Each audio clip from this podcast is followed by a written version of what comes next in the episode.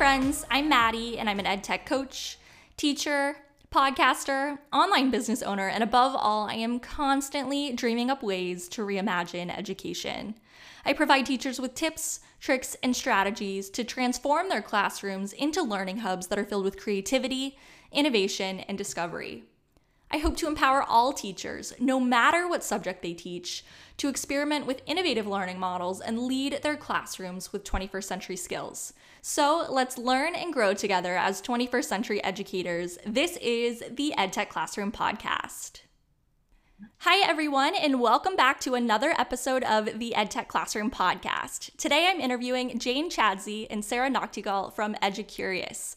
As CEO of EduCurious, Jane leads the curriculum and professional learning team and works with school and district leaders to bring learning alive. As Director of Teaching and Learning, Sarah brings together teachers and professionals to design learning experiences that connect students to the world around them. I am really, really excited for our conversation today. Jane, Sarah, and the entire team at EduCurious develop PBL curriculum, they implement PD, they connect with teachers in schools all over the place. And in case you aren't familiar with EduCurious, they create project based curriculum that energizes students with ideas that matter. EduCurious connects students to the world through a global network of experts and mentors, and they bring authentic learning experiences to the classroom. They also build immersive PD, they create learning communities, and they even help schools customize curriculum to meet specific classroom needs. Jane and Sarah, thank you so much for joining me today. Yeah, thank you, Maddie. It's really exciting to be here. Agreed. Really happy to join you today. Thanks for being here. Um, so I just kind of want to dive right in, if that's okay with you guys. Um, so could you just both talk about your backgrounds? I know I just described a little bit about what EduCurious does, but I think both of you have really interesting backgrounds. Um, and so, yeah, could you just talk about your background and what brought you to EduCurious? Sure. Um, so, um, Maddie, I love it that you're an elementary teacher um, I knew I wanted to be an elementary school teacher from the time I was about five years old. when I made sure that every child in my neighborhood had to come to my house to check out their books that they would read. So, one of those longtime educators. Um, so, I taught in Seattle Public Schools for 21 years, elementary school. And I think what drives me to project based learning was sort of an early interest in wanting to engage kids in, you know, issues, as you said, that matter to them um, even as young as first and second grade. So appreciate the work that you do, Maddie. Um, and then um, I was the director of teaching and learning for Seattle Public Schools and also a school district a little bit south of Seattle, the Renton School District, when a friend of mine came to me and said she had this idea to start this company uh, that then became EduCurious. And so, really, I was driven to having been a part of a central office leadership, a teacher leader, um, in leadership roles, I was really curious what it would take to be um, sort of an outsider organization that began to come from the outside to really change the experience of teaching and learning for young people. Um, and that's what drove me to EduCurious um, as a beginning founding um, participant in the company.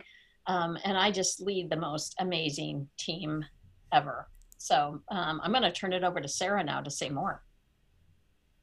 Um, great. Well, I'll also start with my experience in the classroom. Um, I was a high school English teacher, and from my very first day, I um, walked into a Bay Area classroom and I was working with um, English language learners from about 12 different countries. I also taught the literacy classes and I was working with the college prep English class. And what I soon realized was that across my students, regardless of what level they were in, um, many of them were struggling to see connections between their classes. And so, what I taught them in English about being good creative writers, about backing up ideas with evidence, about um, portraying different perspectives, like they weren't really applying those ideas or skills in other classes. And it became more and more apparent as I moved from the Bay Area to the Central Valley in California that um, the students who are at the in the lowest levels of their writing and, and reading um, skills were struggling the most to see any connection between their biology class and an, a reading writing um, skill set. And so that's when I started kind of working with other teachers to develop what was project-based learning, um, but I didn't really have a word or a, or a name for the concept yet. And when I stepped out of teaching to pursue more graduate work, that was one of my burning questions, which is why why aren't kids seeing the importance of what they learn throughout their school day and throughout and in, into the real world? Um, and so it, when I did my doctorate work in um, at the University of Washington, I focused on adolescent literacy, but I was doing it within the context of a big research project on project based learning. And some of my um, doctoral friends were also working on the end stages of the EduCurious research project. And so both projects were working in parallel to investigate like what made learning matter to kids, what did deeper learning mean, what what prompted engagement and what got kids to see what that what they were learning actually mattered and was relevant to the to the bigger world around them. And so that's what got me through doctorate school uh, through my doctorate program and then to educurious. So it's a perfect and natural fit for me to kind of bring those ideas um, into the science and the social studies curriculum that we develop now which are also very interdisciplinary. Um, so it feels like my educational like pathway has really come full circle in so many ways. And what I like best about EduCurious is that we're always keeping the students and the teachers in mind, which is what I wanted when I went to graduate school, which was not to lose sight of kids and teachers. Mm. That's awesome. Um, I love to hear that both of you have classroom experience. Um, most of our listeners right now are classroom teachers. Um, and I think whenever I look for people to come onto my podcast, I really am looking for people who know not just the education space, but actually have that experience in the classroom.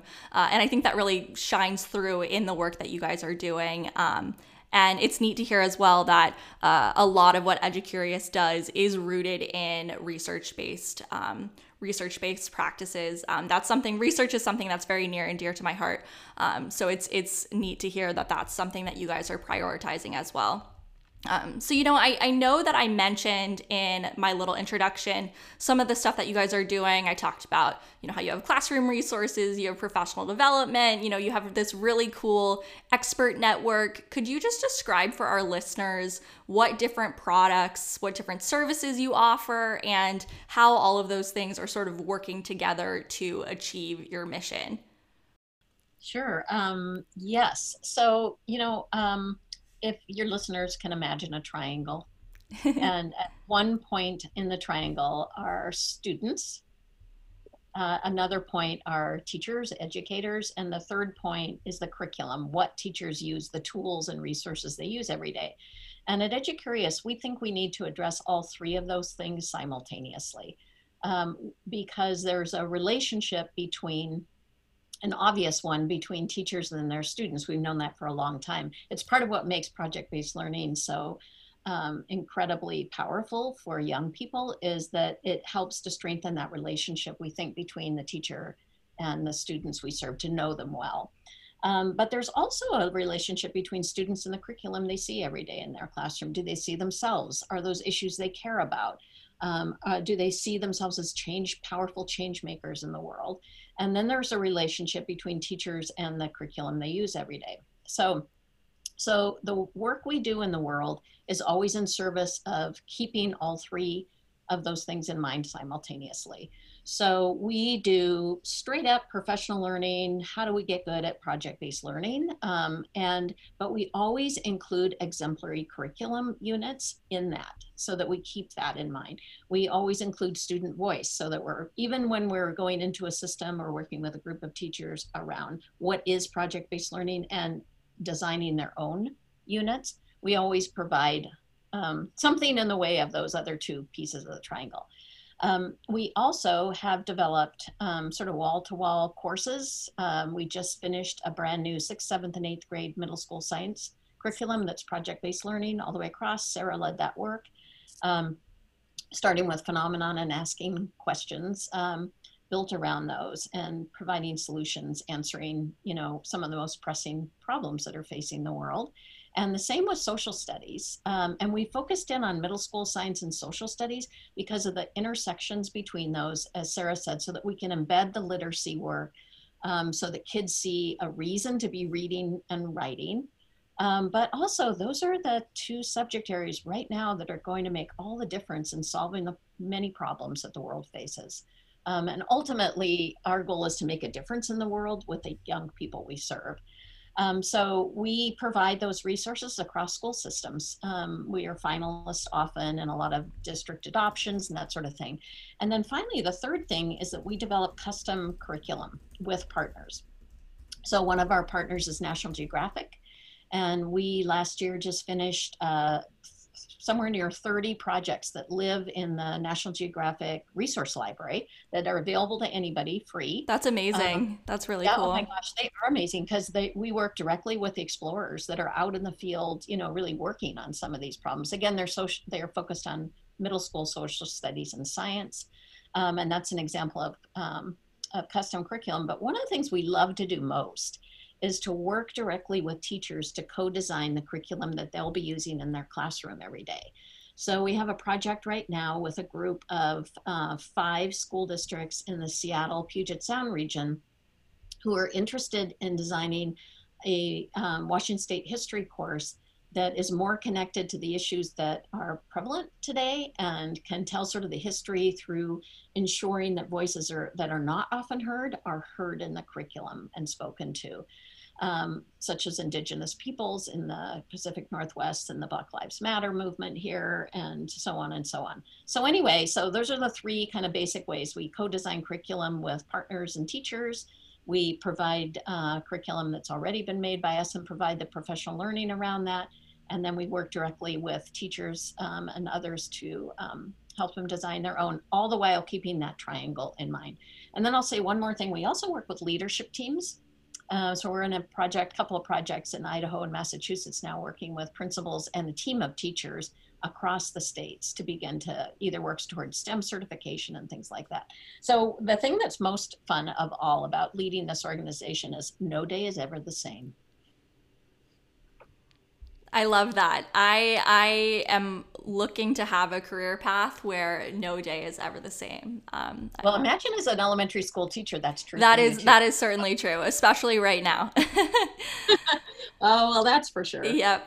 Um, but I, I, you know, you touched on so many really amazing things that you guys are doing. Uh, you know, I want to talk about the interdisciplinary nature of your curriculum, um, all of that. But one thing that really stands out to me about the work that you all are doing, uh, and really this might be one of the main reasons why I, I was interested in having you on the show today, is this idea of customizing curriculum to meet specific school and student needs. Um, you know, as a teacher myself, and I think other teachers who are listening can probably relate. Something that's really difficult and honestly bothersome for me about professional development is that sometimes I walk away and I'm like, okay, great, that sounds great in theory, but that doesn't work for me in my classroom with my students. And I'm really interested in this idea of you you all are actually customizing professional development and customizing curriculum to actually meet the needs of specific classrooms. And I think at least in my research on what you guys are doing, that's something that really sets you apart from other people in the PBL space is that you're actually actively listening to needs of classrooms. Um, so I did want to point out that that's something that I um, I am really interested in. Could you talk a little bit more about, you know, you have these awesome courses, you have this awesome PD. Could you talk a little bit about how you actually develop that? Uh, you know, is there what type of research, what type of work goes into actually creating these wonderful resources? Um, sure. Um, so it, it depends on um, what kind of curriculum you want to talk about. So if you wanted to think about uh, maybe our middle, middle school science or social studies curriculum, um, what we do there is we think about the scope and sequence first, and we think about like how would the units like fit best together, you know, throughout throughout a school year. And that's certainly what we did with the Washington State curriculum as well, with the teachers who are going to be teaching it. Um, so that process is either with or without the partner. Um, and then once we get into a unit, um, my favorite favorite phase hands down is the ideation phase where we are like really just digging in deep and kind of wallowing around to figure out like what is the the the sweet spot? What is the juicy way to like get kids interested in this? Of all the ways we could enter this unit what is the best problem that kids are going to be the most interested in solving? There's never just one um, it's a really big sorting and sifting process. We, we think about the resources available. We think about the product. The final product should always be, you know, a really key driver of a project-based unit. And so like, if we follow this question, will it lead to a really great product? Uh, that will be um, able to, every student group will be able to take a different stance or perspective on that product.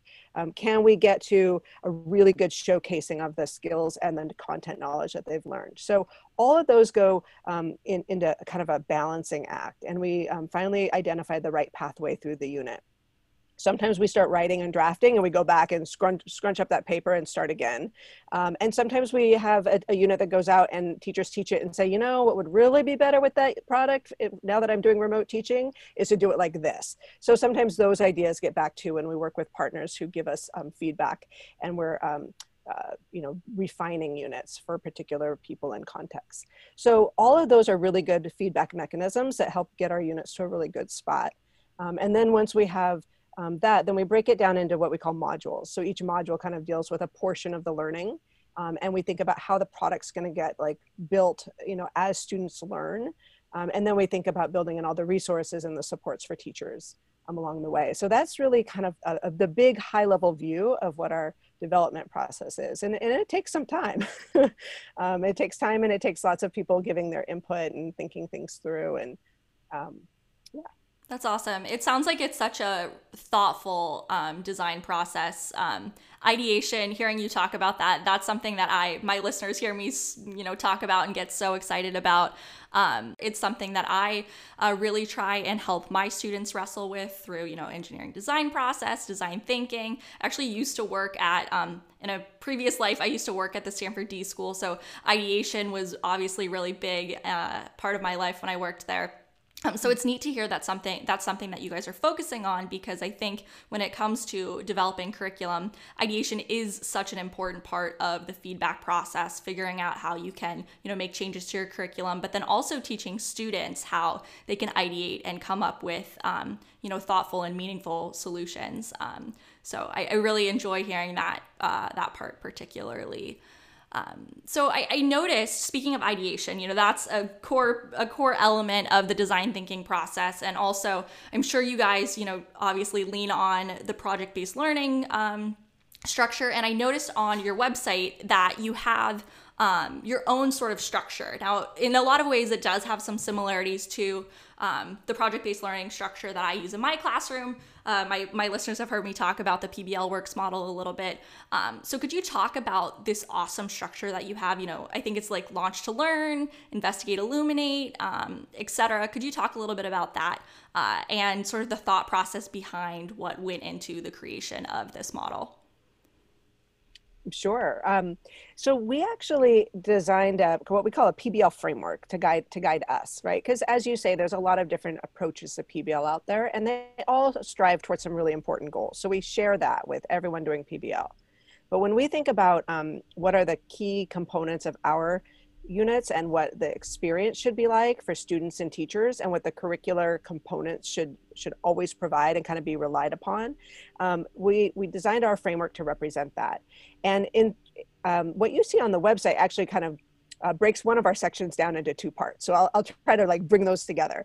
Um, we think that the launch of a unit is really, really important. Um, the launch is where teachers get to kind of invite students into a problem space um, put up something that gets them immediately engaged with trying to solve um, uh, a problem of the unit by engaging with some of the ideas and the and the content right away. Um, it's not a flood. It's a, a, really nice entry point. It's well designed. We spend as much time designing the launch lesson as we do like thinking about the final product. Mm. So hmm. we try really hard to get that right and to get kids in the right learning space. Um, but the launch is, is ultimately one lesson out of a lot of lessons in a unit. And so the next part that comes, once kids are engaged and interested and their interest has been piqued, um, we get them into the project work. So they've been introduced to the project challenge, which is either a problem to be solved, um, an issue that needs a solution, um, an audience that needs to be addressed or educated or informed. Um, there is something that they're working towards. And throughout the project work, that is when students, um, as you said, you know, kind of begin to really dig in, they investigate, um, they get, you know, um, knowledgeable about what kinds of approaches and perspectives and solutions might be out there. They understand the problem deeply. And during this project work phase, which is the biggest part of a project, we expect learning to cycle, right? We expect students to get a little bit of information, work with a group, build something out, apply it, and then develop more questions that will guide further learning where they get to go a little bit deeper and apply it again. And as they're working through the project, um, that we are building in opportunities for that reflection, for that self-assessment, for formative assessment for teachers. We're build, uh, developing the project. Um, and so all of this is moving them toward the final product. And that's really the third phase when students are creating and pulling all those threads together and presenting to an authentic audience or presenting an authentic product um, to answer a real problem.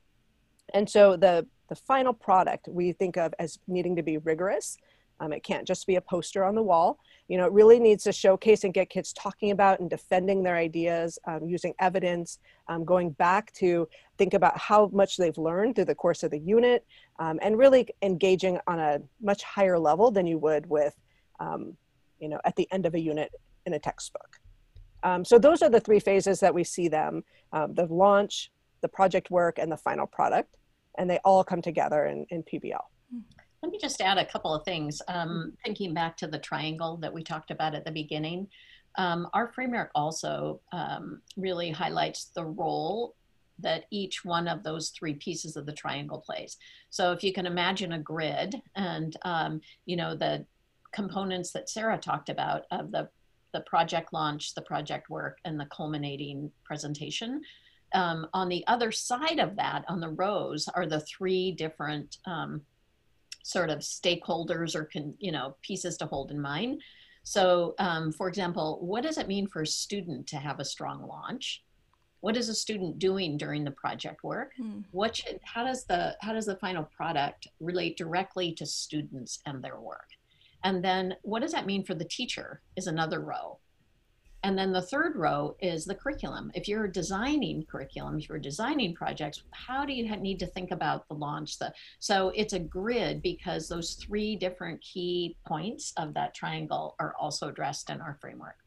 Um, and then, you know, behind all of that is, um, you know, Sarah's doctoral work and the rest of the team at EduCurious. And we got our start at the Life Center at the University of Washington, which is where John Bransford's work is housed, how people learn and learning sciences. So we also have a set of design principles from learning sciences that are always sort of embedded behind the scenes. It's like the back end support that is embedded in all of that. So there's a set of design principles on sort of the back end, and then it ends up with a very simple framework that has three parts and then three roles. That's neat. I really like that you have um, a, a framework that's really easy for teachers to follow. Um, I think it can be, you know, when there are all these different frameworks and things that you're trying to follow, it can be difficult as a teacher who's new to PBL to understand what you're supposed to be doing. But I think the way that you both just sort of outlined this framework um, for me as a teacher feels really easy to follow. Uh, I'm particularly interested, though, in this idea of these stakeholders and thinking about how um, each each sort of stage of the PBL process impacts different stakeholders. Um, in my own experience, um, you know, coaching teachers doing PBL, implementing PBL myself, um, something I've noticed is that there's a, you know, this is honestly becoming cliche when talking about PBL, but there's a big difference between, you know, doing projects and doing PBL. And when I think about doing projects, uh, I think of that being something that's very teacher focused versus PBL being something that's very student centered. Uh, and and you know, in I think I think you know when you think about the final product of a project, for example, that can often be something that is teacher focused, where the teacher is really looking for something that um, something specific, some sort of specific outcome from students, but in have sort of thinking about the stakeholders and all three level all three stages of your process here i think that really allows for um, for these units to actually be much more student centered but while still also keeping in mind um, teacher needs. So that's just something that um, sort of immediately came to mind for me. But speaking of speaking of stakeholders, um, your organization also have stakeholders, right? So we're talking about stakeholders in terms of these projects, so students, teachers, etc. Um, but you know, I know that as an organization, you guys also have stakeholders in the sense of you partnering with schools, partnering with districts. Um, so could you talk about that partnership a little bit um, how you guys sort of uh, come into contact with uh, co- come into contact with schools uh, and and teachers. Yeah, thank you, Maddie. Um, so you know, for the most part, um, we tend to gather our partners um, often through word of mouth. People tell each other about our work, and as you said, I think one of the things that where we stand out is the customization and the high touch that we provide. Um, we also respond to RFPs that are posted and things like that. Um, but what we all, um, always do is start by having a conversation with a potential new partner. Um, and one of the first things we do is to ask everybody to tell their story. Um, because as people tell their stories to one another, you find amazing connections. And once we find the connections across the work that we do, then we can sort of zero in on what is the problem that they're trying to solve and how can we help them do that. So, um, for the most part, we listen a lot to what our partners are trying to accomplish. So, it might be that they're trying to flip their school from a more traditional model to a STEM PBL school, or it might be that a school system is trying to work on um, a reframing of the way in which social studies is taught. Um, and so once we hear what they're trying to work on, then we come back together and say, well, how about if we do this? And it has these three parts. And then they say a little bit more of this, a little bit less of this. And so everything we do is customized to the people we work with because our job is to help them solve the problems they're trying to solve and that can take very different approaches depending on the goal and you know the length of the project and and so on. So um, i think you know what where we start out is be, be by being connected to people that have sort of like-minded perspectives and are on some sort of path that we can help them with. And as i said it can take any kind of role from just working primarily on the professional development with teachers and leaders um, can be around the customization of things. So, uh, you know, the for our first job is to listen to the problems that our partners are trying to solve. That's neat because that's also something that your curriculum asks students to do too, is to listen exactly. to problems and yeah. solve them. So it's kind exactly. of a, a meta thought. yeah, we try to walk our talk. um, but you know, this customization process that you're talking about, I think that that, like I said at the beginning of this episode, is something that I'm really interested in and so, when you work with a school, for example, to customize curriculum, to help them sort of implement one of your courses, for example, um, once you sort of give them all those materials, is it like, all right, here you go, you're off, you can go do this, or is it more of a sort of handholding process? What does that What does that actually look like? One of the key things that I think sets us um, apart to some degree is that we really believe in um, that teachers are professionals who can adapt um, curriculum to meet their needs. And so when we approach teacher learning, we really start off understanding that everybody needs a really good model to work with. They need really strong materials and supports, and that, that you learn by having good models, right? So we like to think of our units as really good training wheel bikes you know? They've got all the parts they're fresh they work everything fits together. And as you get used to pbl and you be, and you develop the skills for for kind of doing it and imagining it we want teachers to get to a point where they're not just adopting but they're beginning to adapt. And what keeps um, curriculum fresh for both teachers and students is when it is connected locally um, we need teachers to do that work. We can't be in every classroom context in every district ever. And so teachers know their students and their schools the best. They need to be the ones who um, dial it in and fine tune any unit to meet their students' needs. Um, and then, so in addition to that, they can also say, this project went so well this year, but next year, I've got kids really excited already to come in and do this unit, but I'm going to tweak it just a little bit because I want to keep that challenge a little fresh, or I want to respond to issues that are coming up in the news or to an issue that's in our community. And I want to like continue to refine and adapt and keep this unit living, you know, rather than a static, you know, a static unit that never changes. Um, and so we really think of teachers as our partners in this process. We are not just designing a textbook to like land on the shelf and to be there forevermore.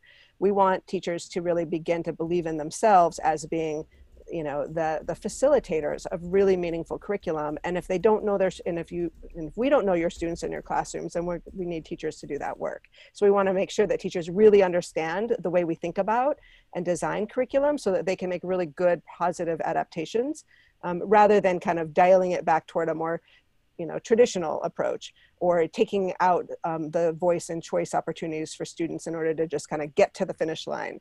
Um, we see teachers making amazing adaptations to in in the remote learning that's happening right now to keep the product and the engagement and the big ideas really alive while adapting on so many levels to make it still work right? And so that's what we really need is we need teachers uh, to join us kind of in the learning process and so that it becomes their own thing mm-hmm. at the end of the day yeah let me just add um, one also kind of structural piece is um, our our usual approach is to work with a group of teachers for at least a year so we also understand that just like in, you know in our background in learning sciences says that expertise is built over time and every time we learn something new and we apply it in a new context, the learning goes deeper. Um, and so we tend to have more long term relationships with the partners we work with, mm-hmm. Um, often starting with some kind of summer experience and then ongoing work during the course of the school year. Um, and one of the ways that that has been really important this year is as we learn from teachers and with teachers nestling into their PLC times as they're trying to make adaptations to the projects they're working on um, to say, oh my gosh, this project is way too complicated for a remote setting when kids are working independently so much of the time. How do we think about bringing kids together in groups, um, group work? So um, we tend to have sort of long-term relationships. We do summer institutes, but it's almost always true that we have more long-term ongoing relationships over time as learning deepens and is applied in many different ways. Hmm. Yeah, thank you, Jane, for sharing, and Sarah as well. When when Sarah was talking, something that popped up in my brain, which then Jane actually answered, um, is I'd imagine, you know, this is not a business podcast, this is an education podcast, but from a business perspective, you probably are looking to have long term relationships with schools, and so there probably is a, a balance that you're trying to strike between, you know, wanting to wanting teachers and schools to be able to implement this stuff on their on their own in the long term but also an element of you want to continue to have a relationship with schools so that you can continue to exist as an organization but um, it sounds like you guys are really striking that perfect balance here between uh, you know teachers need flexibility in curriculum there's such rigid standards so much so many things that teachers have to do in their classrooms every day. Um, so I like hearing that you have flexibility in your curriculum, and I love this idea of training wheels for teachers too where you know they can they can try something but they have the support that they need in order to actually be able to implement it successfully in their classrooms. I think uh, something that i hear from teachers a lot and something i've experienced myself is that pbl can be a little bit daunting. The open-endedness of can be stressful for teachers. And so it can be something that you know you're not necessarily willing to dive into unless i guess that's your personality type or something. Um, but but i like this idea of training wheels because it does really allow teachers to become um, you know facilitators of curriculum rather than you know teachers teaching at the front of the classroom. Um, so thank you both for for your thoughts on that um, I, I want to be conscious of time here, um, and so I just have a couple couple questions left. Um, this one is for Jane specifically, but um, Sarah, if you have an answer, of course, you're welcome to chime chime in. Um, Jane, I saw in your bio that you say that you're working to bring learning alive. Uh, I love this phrasing. I might have to steal it from you. Um, could you talk about in what ways you feel like EduCurious is able to make learning come alive? Yeah, um, thanks, Maddie. Um, you know, I think the short answer to that is in the essence of what high quality project based learning actually is. Um, I think as Sarah described the process of sort of bringing together what are the, you know, what are the standards we need to address and, you know, what are the big ideas? I think one of the big questions that we always ask is, what would, what do kids care about? So um, if we might come up with a really awesome idea and then we say to ourselves, why would kids care about this? and that's the part that gets keeps learning alive um, is if we can catch the passion the interests the identities the funds of knowledge kids come to school with then learning becomes more lively even in the sense of um, that sarah talked about about the context that teachers bring to the curriculum so as we might develop something that is a good model if it doesn't grab the interests and doesn't speak to the identities and the funds of knowledge kids bring to school um, or connect with their neighborhoods and connect with their communities, then it's not bringing learning alive. Mm. Might be a good idea that a grown up thinks is really cool, but it's not something that lights up young people. So I think just the essence of really high quality project based learning that takes on the questions that kids are interested in and where they can understand they make a difference keeps learning alive. Absolutely. I love that. I think leaning into student interest is something that is um, so important. It's a really great hook to get them in uh, and get them to fall in love with learning too. I think in a lot of ways, that's what PBL is all about. It's helping kids learn how to love to learn. Um, and of course, a bunch of other things as well. But, um, yeah. you know, we've talked a little bit about um, the impact that you guys have on schools, on districts. Um, how do you actually measure this impact? How do you measure the success that Educurious has on schools, on districts, on students? Mm-hmm. Um, well, you know, sometimes um, we have external evaluators that come in and evaluate our work. Um, but I think I'm going to ask Sarah to speak to more of the idea of um, co-designing work with teachers, um, you know, talking to kids about what they're, how they're experiencing thing, things, and maybe Sarah, if you can talk a little bit about how we think about whether or not the learning experience has been um, meaningful and has brings results for young people.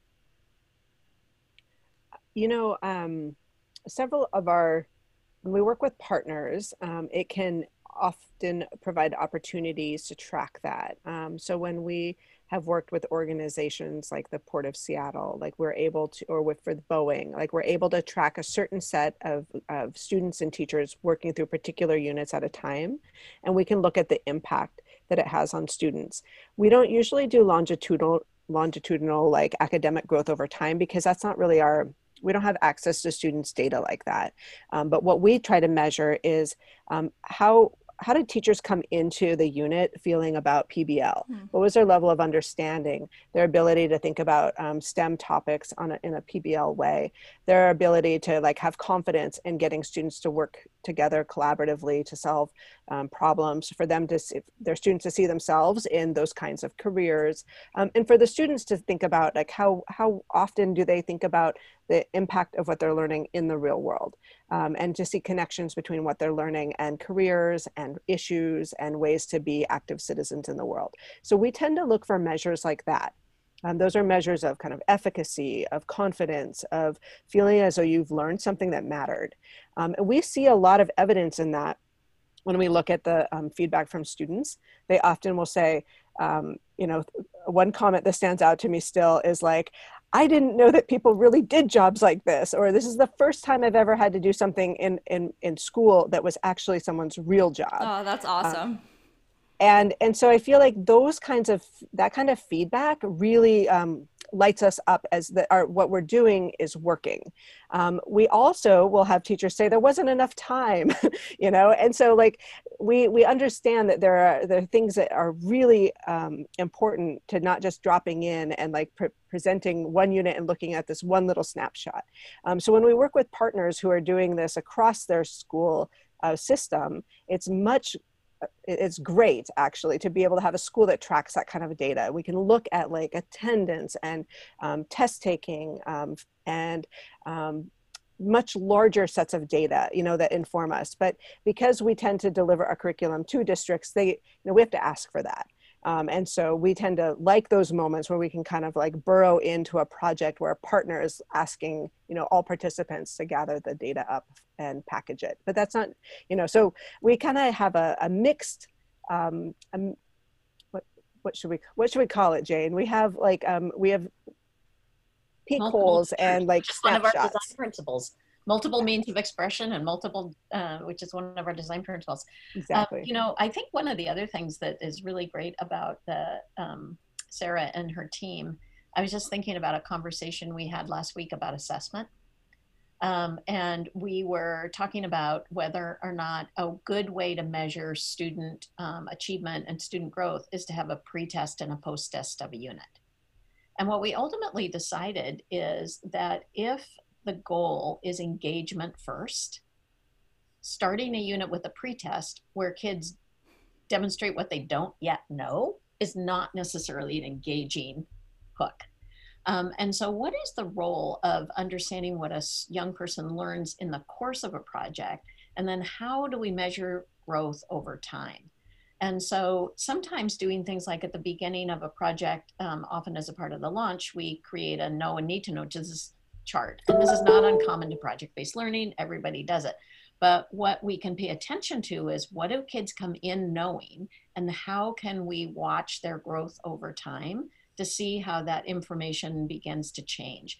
So some of the measures we use are formal ones, like a post test of a unit, or um, looking at um, attendance and you know tardies, and you know, ki- if kids are engaged, they're going to come to class on time. They're going to complete the work. So there's all that kind of stuff. But there are also really um, interesting measures that we can look at student learning in the midst of um, particular unit. One of our colleagues, Dr. Elaine Klein, worked on a project called STEM Tools um, that came out of the University of Washington. And there, there are such incredible opportunities to measure student growth, like within the day-to-day work that kids are um, are doing. So we look at sort of m- macro systems growth, um, and then way into the micro about individual students. Just one more example is um, we were just on a call with a school district partner of ours who are implementing both our middle school social studies and science. And we they said we're really concerned about a group of our kids um, and this is happening all over the place who are not showing up um, related to remote learning like they're missing an action. And um, and then they fail the course. As we're beginning now you know in the first round last march people weren't necessarily grading or failing kids but now they are. And so to look at that and say and so together we problem solve. Well let's find out who are the kids exactly? Um, are is this true in their other subject areas or is it just this one how do we sort of dive deeper into the ways in, in which teachers are working with young people and kids are responding? And so sometimes it's you know a partner relationship to try and uncover what are the real questions we need to answer and who are the real kids that it's affecting. Hmm. yeah. Thank you both for your thoughts on this because um, you know i think assessment is something that teachers struggle with with pbl um, you know there's there are these i think i think you both talked about things that you can measure that a lot of schools and districts, you know, require things like attendance, um, metrics like that. But I think you also both touched upon some of these metrics that are harder to measure but more meaningful in terms of student growth. Um, so just I'm really happy to hear that these are things that you guys are wrestling with. Um, you both are experts in this space, obviously, uh, but it. I think I think you're thinking it's very clear that this is an organization that was created by educators because you guys are wrestling with the very things that teachers are also wrestling with in their classrooms. Um, but I think, I think, oh, yeah, go ahead. I was just going to add too that I think one of the most exciting directions that we've um, been going down, getting involved in lately is um, three dimensional assessment.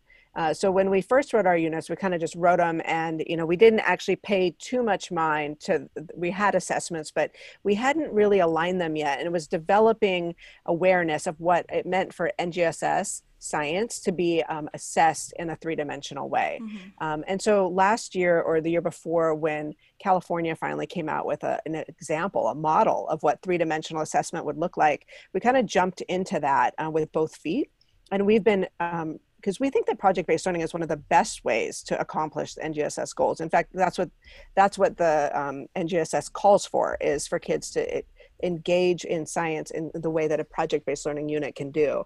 And so we've um, been developing those assessments in in uh, cooperation with a consultant who's really really well versed in this and also like really reflecting on what we bring to it as well.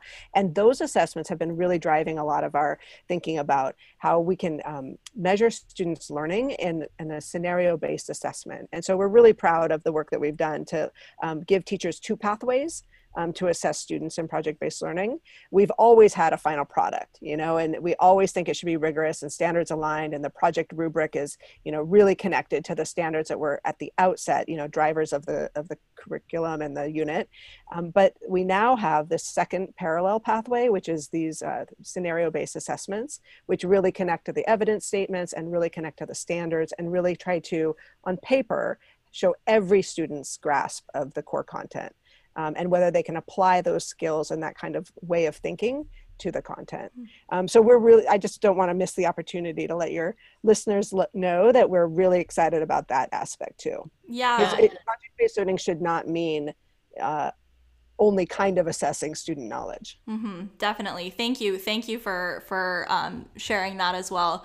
Um, I'll be sure to have, just in case listeners aren't super familiar with the NGSS uh, 3D assessment stuff, I'll be sure to have that actually linked in the episode description so people can check it out later. Um, but yeah, thank you, thank you for for adding that as well because I do think I think you just addressed um, sort of a criticism of PBL that I was kind of getting at is this lack of um, of you know real assessment. Yeah yeah. Mm-hmm. um, so thank you. One of my, my, one of my last questions that i have is something that we've kind of touched upon a little bit throughout this entire conversation.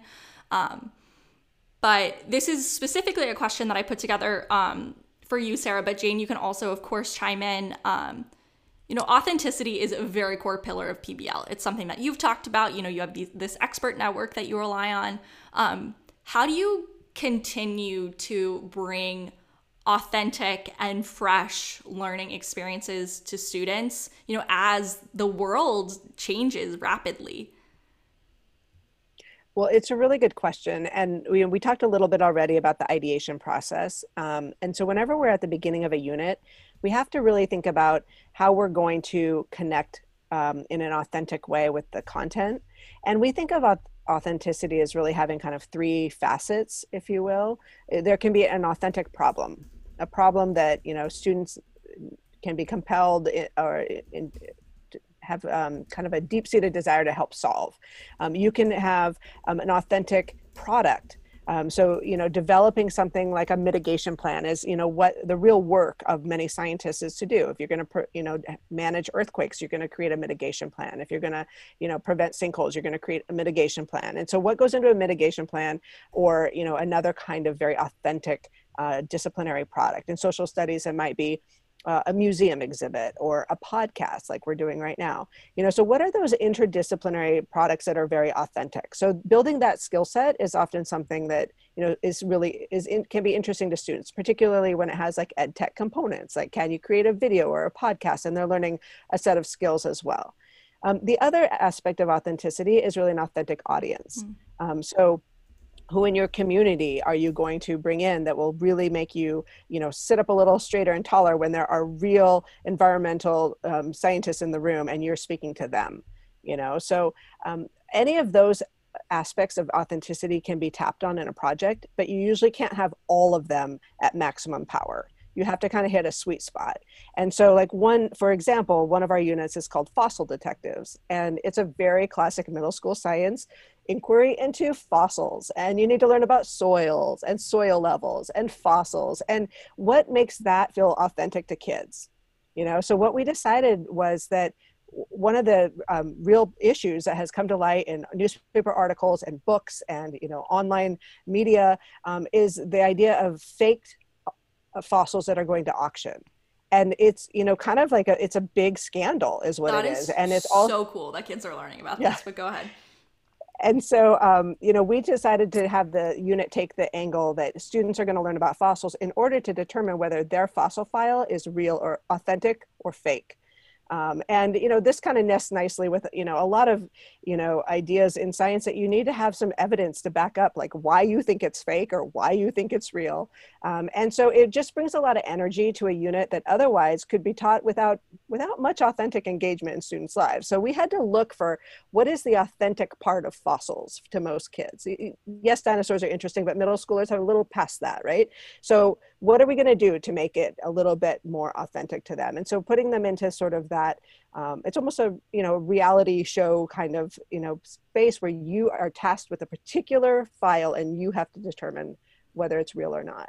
Um, and so like we think about different ways to get kids to connect with all different kinds of topics and it really varies. Every topic we take very very seriously to think about like what's the best way to connect with that particular one Wow, that is so cool. I want to go back to school and I want to take EduCurious curriculum because this just sounds like truly so cool.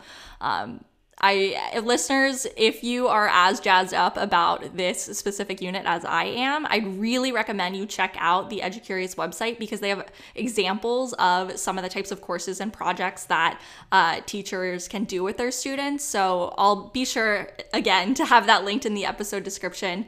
Um, but it's just really neat to hear you guys specifically talk about talk about some of these projects. Um, and authenticity i think is something that you know i've talked about on my podcast in a recent episode because i think it's something that teachers are wrestling with right now in this uh, you know distance learning slash hybrid wherever in the world you are learning is different right now. Um, and authenticity can feel difficult to bring to the table when you're teaching from a computer screen um, yeah, so sure. I'm I'm thank you for addressing thank you for addressing um, authenticity. Well, I, I wish we could keep chatting for hours. I know that I'm going to be thinking about this conversation for the rest of my day, probably tomorrow too. Um, but before we close off, uh, one last question. If listeners are as excited about all of this as I am, how can they find you? Where can they, you know, check out, where can they learn more about you, the things that you, oh, sorry, how can listeners find out more about you? How can they learn more about EduCurious? Yeah, so um, I think the best, easiest way is just to go to educurious.org. And uh, there's a spot there to ask questions and be in touch. Um, and uh, happy to share our email addresses um, with you, Maddie, uh, to reach out to either Sarah or myself. Um, but that's really probably the best way to do it is go to educurious.org. And we are always happy to have new visitors and we'll reach out back to you. Perfect. Thank you both so much for joining me on the show today. As you can tell, I'm really happy about this conversation. I feel like I learned so much from both of you. The work that you're doing is really incredible, and I know that you are going to continue to uh, change education for the better. So, thank you so much. Thank you, Maddie. It was such a pleasure to be here with you. I really enjoyed talking with you as well, Maddie. Thank you. Thank you. Thank you so much for listening to today's episode of the EdTech Classroom podcast. I really, really enjoyed my conversation with Jane and Sarah from EduCurious. If you liked this episode as much as I did, be sure to subscribe to my podcast, give me a five star rating, write a review. It helps new podcasters like me so much. And I'll see you back here soon. Bye, friends.